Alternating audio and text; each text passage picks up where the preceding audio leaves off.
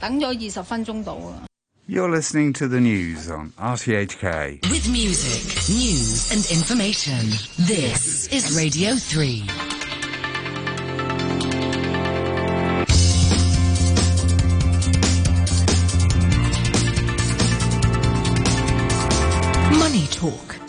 Good morning from me, Peter Lewis. It's 8.03 in Hong Kong on the final trading day of the week. And here are the business headlines for Friday the 24th of June. Business leaders have welcomed interim measures suggested by incoming Chief Executive John Lee as part of the city's gradual border reopening. And they've also called for hotel quarantine requirements for travellers to be cut to three days. Mr. Lee told the South China Morning Post yesterday that is working on a strategy to reopen the Hong Kong border with mainland China and may reduce quarantine for arrivals. The incoming CE also revealed that he plans to attend the annual APEC Leaders Summit in Bangkok in November, despite being under US sanctions as part of a more aggressive drive to promote the SAR. Mr. Lee vowed to send out delegations overseas to counter fear-mongering about Hong Kong. Eurozone business activity suffered a sharp slowdown in June. S&P Global said its flash Eurozone composite PMI fell to a 16-month low. The gauge in June was 51.9, down from 54.8 last month. Manufacturers' output and new orders both fell, and companies complained of high inflation, weak demand, and political uncertainty. And in the US, the flash composite PMI declined to 51.2 from 53.6. S&P Global said in its report the pace of economic growth in the US showed slowed sharply in June, with deteriorating forward-looking indicators setting the scene for an economic contraction in the third quarter. On today's Money Talk, we're joined by Andrew Ferris of Econosis Advisory and Martin Hennecke from St James's Place. With a view from South Korea is Peter Kim of KB Securities. And please let us have any questions or comments. You can do that by texting 63 93 59 25, emailing moneytalk at rthk.hk, posting on our Facebook page, Money Talk on RTHK Radio 3, or tweeting us at Money Talk Radio 3. Money Talk on RTHK Radio 3. On Wall Street, US stocks staged a late day rally to close higher. The S&P 500 gained 1% to 3,796. The Dow rose 194 points or 0.6% to 30,677. The Nasdaq Composite Index outperformed, climbing 1.6% to 11,232. The Pan-European STOXX 600 Index fell 0.8%. London's FTSE 100 dropped 1%. Hong Kong stocks, though, ended the day higher on Thursday after President Xi Jinping pledged to meet China's 5.5% growth target. The Hang Seng Index rose 266 points, that's 1.3%, to 21,274, and the Hang Seng has rebounded now 15.5% since hitting a 2022 low on the 15th of March. The tech index rebounded 2.3% from a 4.4% fall on Wednesday. And the Shanghai Composite rose 1.6% to 3,320. And the index has rallied 15% since hitting a 2020 low on the 26th of April. Economic sensitive commodities tumbled Thursday as traders weighed the impact of a potential global recession on demand. Brent crude oil weakened 1.5% to $109.78 a barrel. Copper fell 5% to a 16 month low. Aluminium fell over 2% to a one month low. Tin tumbled over 7%, while nickel extended its losses to more than 5%. And in China, soybean meal and rapeseed meals were down 7% and palm oil was down 4%. In Dalian, iron ore dropped 2.3%, and gold this morning is down 0.8% at $1,824 an ounce. Global bond markets around the world rallied on Thursday on increasing recession fears following that data from the Eurozone and the flash PMI data from the US. The 10-year Treasury note dropped 7 basis points to a two-week low of 3.09%. Germany's 10-year Bund yield jumped nine, uh, tumbled 19 basis points to 1.44%. And the US dollar is slightly stronger this morning against a basket of currencies, with the exception of the Japanese yen, which strengthened 1% to 134.82. The euro is at 105 and a quarter cents. Sterling weakened to one dollar twenty-two and a half, and nine Hong Kong dollars and sixty-three cents.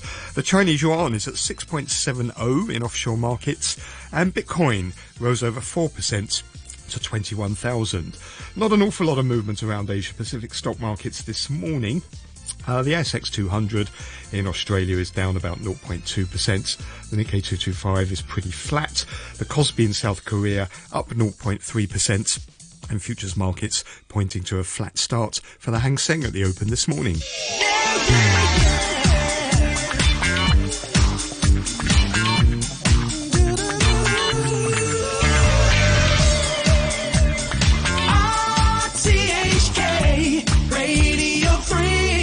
Time's coming up to 8.09. Let's welcome our Friday guests. As always on a Friday, we find Andrew Ferris, the CEO of Econosis Advisory, although we never quite know where in the world he is these days. Where are you, Andrew? I'm in Athens. Oh. Very, very straightforward. And thank you, thank you for spreading my my widely travelled uh, uh, sort of kind of news. I do appreciate that. We're, we're tracking you. We're tracking you. Over in Queensway, we know exactly where he is. Martin Hennecke, Head of Investment Advisory at St James's Place. Morning to you, Martin. Yeah, good morning, and that's right. I'm staying put right in Hong Kong. Very wise. Um, recession fears. The R word is being used more. Government bond markets around the world, as you heard there, rallied on Thursday on increasing recession fears. S&P Global said its flash composite PMI fell to a six-month low, and in the US, the flash composite PMI declined to 51.2 from 53.6. S&P Global said in its report the pace of US economic growth slowed sharply in June, with deteriorating forward looking indicators setting the scene for an economic contraction in the third quarter. And on Wednesday, Fed Chairman Jerome Powell gave his most explicit acknowledgement to date that steep interest rate rises could tip the US economy into recession. So let's get your thoughts. First of all, um, Andrew, um, bond markets and investors seem to be grappling with the idea now that central banks are hiking us into recession. What, what do you think? Yeah, well, there, are two things here. Fears of recession actually are completely meaningless unless one defines recession. And recession is widely defined two quarter-to-quarter, back-to-back negatives. Okay, well, you know, uh, that, that it is not anywhere near in the horizon yet. Okay, and the other part, of course, is the nearest things that we can have is uh, the Purchase Managers Index, the MPIs, of which there are plenty. Uh, and those will need to go well below 50 uh, before forward-looking they're saying that things are going to get significantly worse than bad. That's the MPI, and none of them actually, that is the ones that have been quoted. They are declining, of course, but they are not below hmm. 50. So I'm, I'm, I'm a little bit, I'm a little bit, conf- not concerned, I'm a little bit even confused of saying that we're going to face a recession without actually saying, I think in uh, one quarter's time we're going to see a negative and then another negative and that will be the sign of recession. And not even the Fed is doing that. Never mind poor little old Andrew Ferris in Athens. I suppose it also depends where you look in the world as well, doesn't it? Maybe in the US, perhaps there are more signs appearing of a, a recession. Maybe out here, Yeah. less so. You know, uh, Peter, you know, I have been bellyaching a lot about the ethnocentricity of, uh, you know, obsessive about the United States, as if it is the only country in the world. Okay, China is looking at uh, a five and a half percent GDP growth. Most definitely, that's not a recession. Um, European Union is may very well see uh, negatives. Japan sort of is not. Okay, so and then if we were looking at some of uh, the slightly bigger uh, Asian countries, including uh, South Korea, Singapore, and Taiwan, again, uh, it's not a matter that they will be seeing soon. Quarter on quarter, back to back negative growth, that will define it as a recession. Yeah, agreed. So this was very long winded in repeating, well, there isn't really any strong evidence for that. Martin, I mean, Globally. An- Martin, Andrew is right. Obviously, we're, we're, we're not there yet. We haven't had two quarters of consecutive quarters of negative growth. But nevertheless, if you look at interest rate ex- expectations in the market, uh, they're very rapidly being reduced this week now. The uh, interest rate expectations for the US after um, after they finished hiking by the end of this year, they're now predicting three rate cuts next year. So people's assessment, nevertheless, does seem to be changing, doesn't it, and getting more fearful of recession. Yeah, indeed. And it's really a complicated world out there. Sometimes, like you saw uh, yesterday, suppose a bad news turns into good news because the economy is so weak that people then think maybe interest rates will be increased less, etc. So investors generally are a bit confused now what they should really worry about. Is it inflation? Is it interest rates? Is it recession? Is it mortgage rates? And then commodities dropped a bit. So it can be pretty confusing. So um, you know, we all, we always say, well, look at the big picture, go back one step, don't follow the daily noise so much. Maybe two quick pieces of practical advice. I do still think not all of the world's problems have been resolved, even if uh, interest rate hikes. Um, you know, are, are, not coming through as aggressive uh, in the US.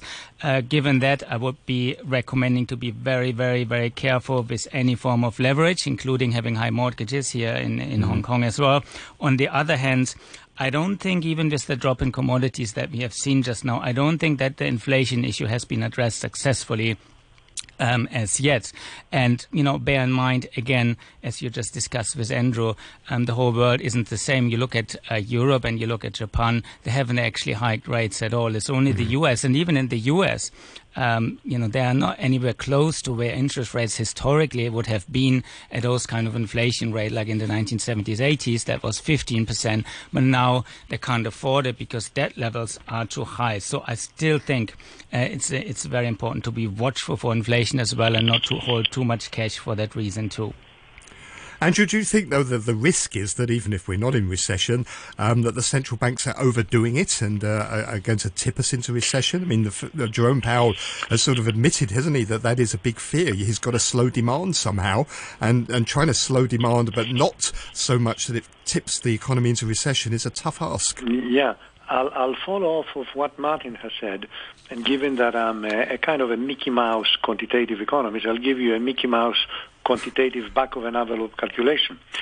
Historically, American real interest rates, I mean, but these are over decades, are about 2.5%. Now, to get to that as we stand now, and I'm not suggesting one moment that the Fed is planning that, but it will be at the back of their minds because they carry on referring to real interest rates. If you're going to have a 2.5% real interest rates with an inflation rate of 2%, of course, you need a nominal interest rate of 4.5%. 4.5% minus 2%, that gives you 2.5%. Mm. That means interest rates are right now 1.5%, so which means they need to go up to about 3% before we are sort of approaching a long-term equilibrium. Now, right now, going and telling anybody that interest rates have increased by 1.5% and they're going to double from this plus, uh, it ain't good news. And I'm sure I'm not the only one that is doing these Mickey Mouse calculations. And uh, the Fed has never come out explicitly, and I should have expected this to happen, to to specify a trade-off between for every 75 basis points we jack interest rates up, inflation comes down by I'm saying X. It's come down by two percent full percent uh, points. So that explains why we're planning to click, click, click, click, go up 75, 75, 75, and that brings inflation down to 2. This has never been done, and I think they are flying blind. And they may very well find that the trade-off is much higher than they thought, and mm. therefore they will have to pedal back furiously come after Christmas. Martin, what, what, do you think? I mean, the central banks are being caught by surprise, aren't they? And they s- clearly don't seem to know where they've got to get to. All we know is that central banks around the world are being forced to raise interest rates uh, much higher than they originally thought. We saw two more do it yesterday. Mexico, they raised interest rates by 75 basis points. In Norway, uh, they raised it by 50 basis points. The Philippines Central Bank yesterday also increased by 25. Um, do, do you worry that central banks are overdoing it? Well, I worry perhaps a bit more about two things. One is, as you said, you know, everybody seems to have been surprised. Even I remember exactly two months ago, we did another interview here on RTHK, and on that day there was the IMF forecast being discussed mm. of inflation, and it said at the time uh, uh, it was covering in October last year, the IMF actually forecast 1.7% inflation for the eurozone, and you know they're not too different from all these policymakers. And now it's 8.1. You know they got that pretty wrong. So firstly, they don't seem to, you know, have predicted those things particularly well. But more importantly, again, um, what you saw last week um, in the eurozone. Uh, they rolled out this new anti-fragmentation tool. Basically, uh, it means they're bailing out Italy at any cost.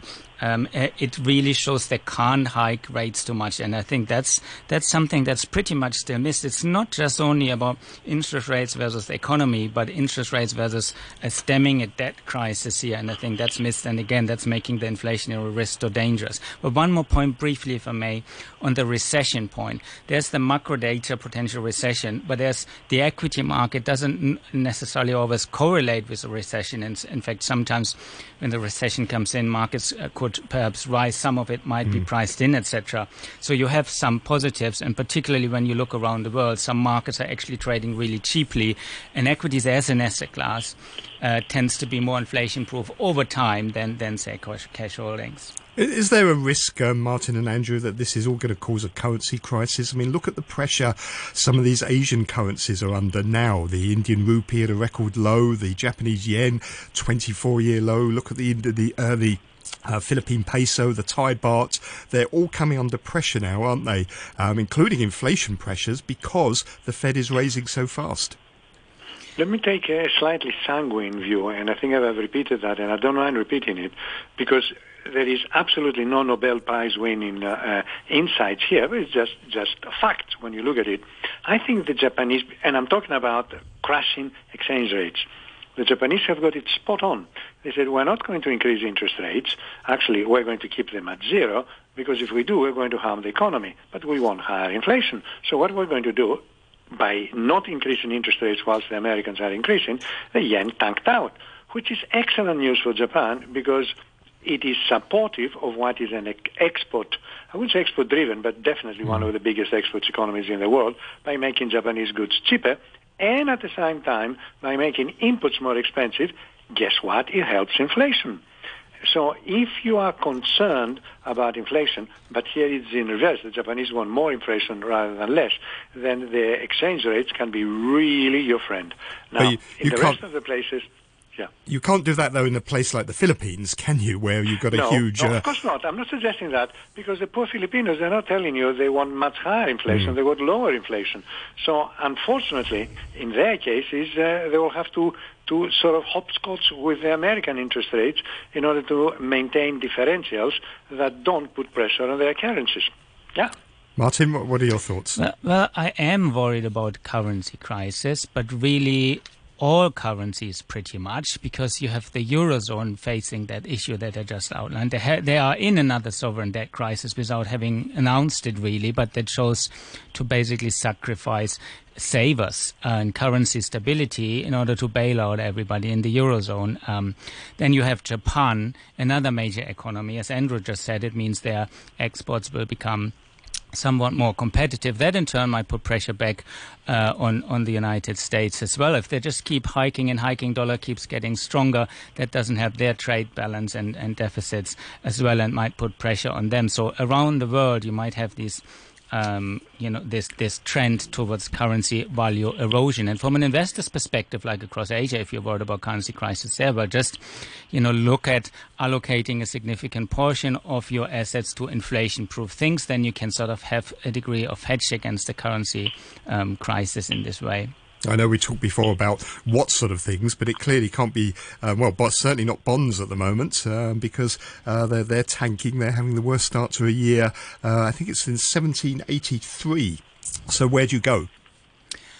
But Yeah, Andrew. if if one sorry okay so very brief martin if one um, i don't want to say a bet because i will never say that as a, as an investment manager stroke advisor i will never say take a bet. You know this is not a casino this is a market. But if we collectively begin to think that uh, the central banks are overdoing it, then and if we collectively feel that perhaps the first quarter of next year is going to be a significant pivot in turning point, and that's quite bullish, in fact, in, in begin to positioning on uh, the two or even on the 10-year uh, U.S. government bonds. The moment the markets sniff that uh, the Fed is finishing, that is going to be a boom time for bonds. Is that the key, Martin, do you think, to um, whether or not this rally that maybe we've seen in stocks uh, this week can continue and that maybe stock markets can bottom out? Because it's been a pretty torrid uh, year for stocks, the worst since 1932. Um, we need to see signs that the Fed has basically uh, is going to finish soon.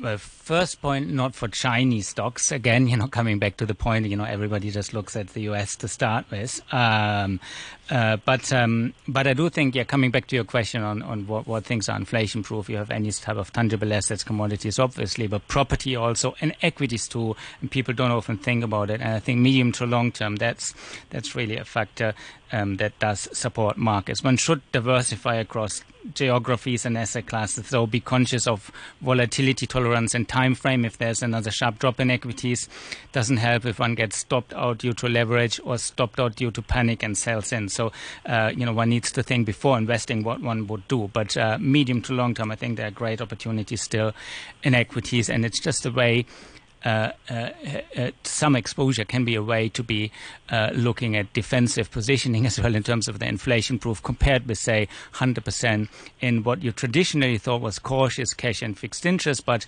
you know, you see increasing inflationary risk weeping into that, and you have to sort of rethink what really risk means for every one asset class. But anything has got pros and cons. So I'm not saying that any one asset class on its own is, is, is absolutely not good. You have to just uh, spread your bets and just be conscious of all the different risks that you face in each asset class. Good advice. Thank you very much. That's Martin Hennecke, Head of Investment Advisory at St James's Place. Andrew Ferris, the CEO of Econosis Advisory. You're listening to Money Talk on RTHK Radio 3.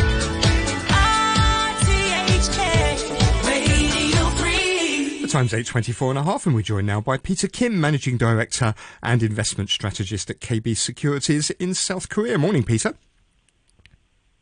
Good morning. Um, we've been talking about recessionary fears this morning, so I want to continue with that theme and, and get your thoughts. Are you worried that, uh, as some markets, uh, some investors have been uh, this week, that maybe central banks are overdoing it around the world and are tightening us into a recession? Uh, good question. Uh, I was in the U.S. traveling around uh, seeing investors for about a week, uh, and it seems clear that my client base, at least, uh, already pricing in uh, recession. Um, it's really now a matter of whether it's going to be a short one, or actually the ultimate fear of stagflation, which is something that is being discussed even as we speak. I don't think the central bank reaction is not so much matter of whether they're overdoing it, uh, but finding the balance to try to uh, uh, restrict this contagion effect from the, the COVID uh, into a, a manageable recession uh, that will give us uh, a way out. Because I think there is a lot of elements here that is out of our control, to be frank.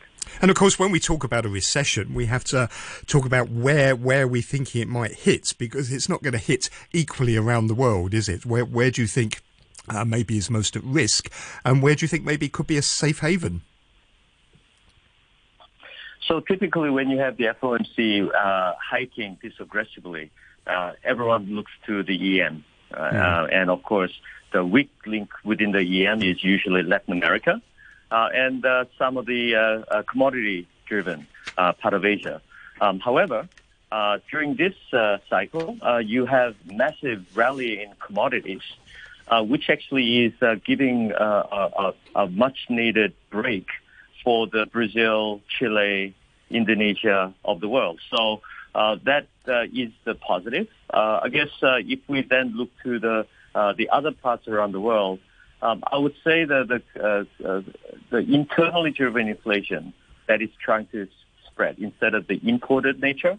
Um, I think uh, uh, countries like uh, India, uh, current account deficit, uh, those countries would may start to uh, feel the heat, uh, especially if we continue to get some volatility in currencies that we have been seeing recently. Well, I was going to ask you about that because we are, particularly in Asian currencies, aren't we? We are seeing um, a lot of pressure now um, coming from this rise in interest rates. We're seeing the Indian rupees at a record low, the Japanese yen at a 24 year low, the Philippine peso, the Thai baht, all coming under pressure there.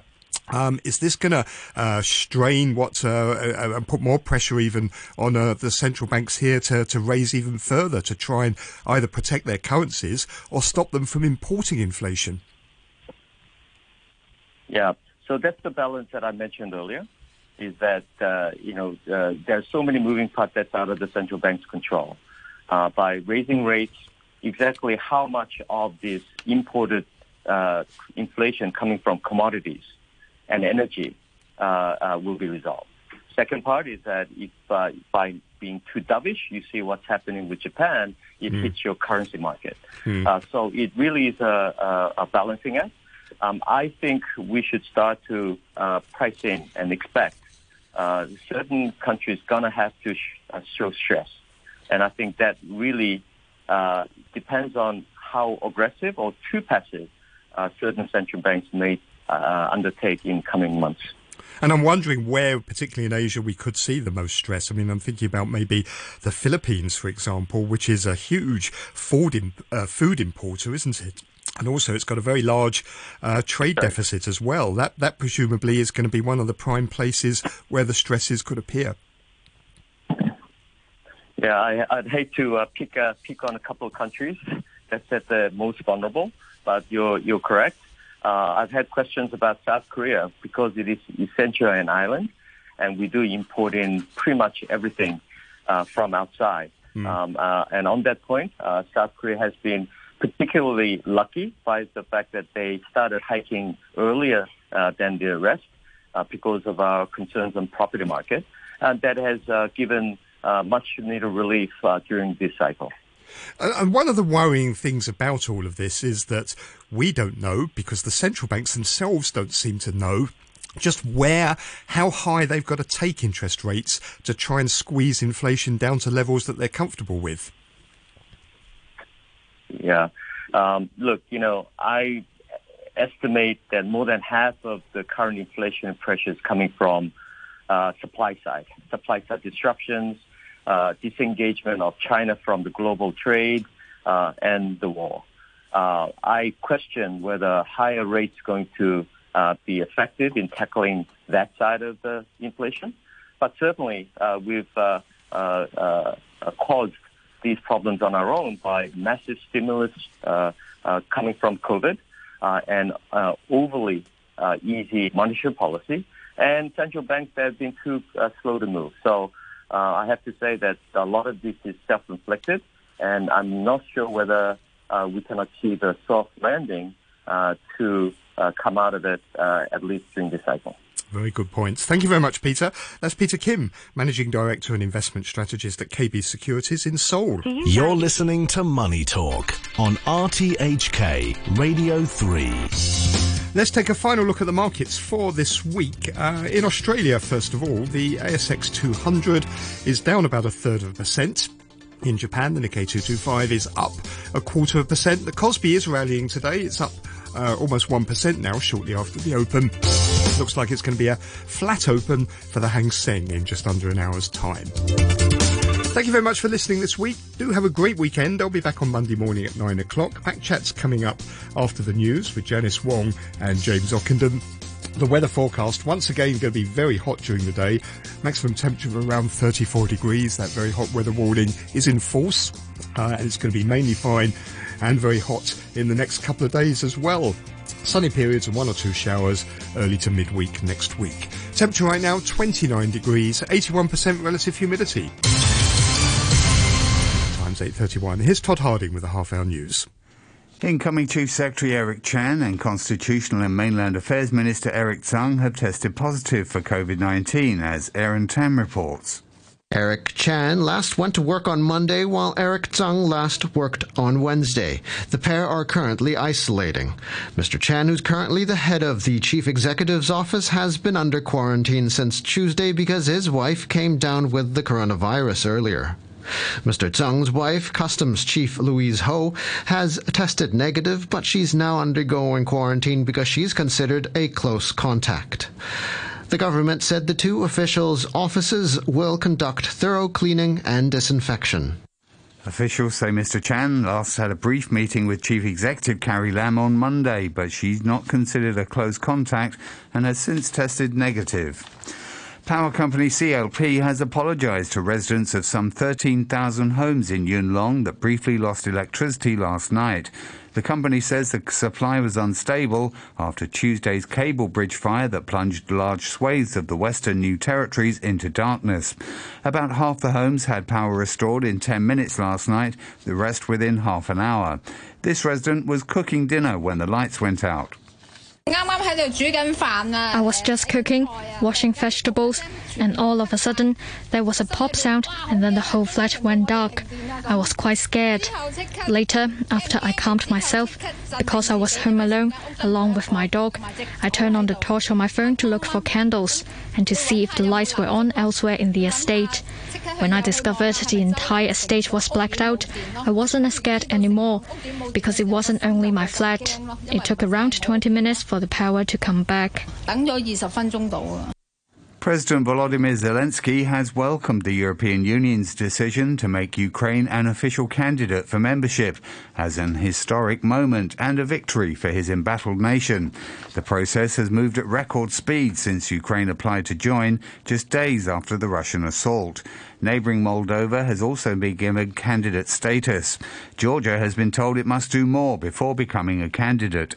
The President of the European Commission, Ursula von der Leyen, said the development sent a strong signal. I'm deeply convinced that our decision that we have taken today strengthens us all.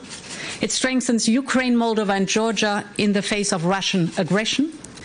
And it strengthens the European Union because it shows once again to the world that the European Union is united and strong in the face of external threats. You're listening to the news on RTHK.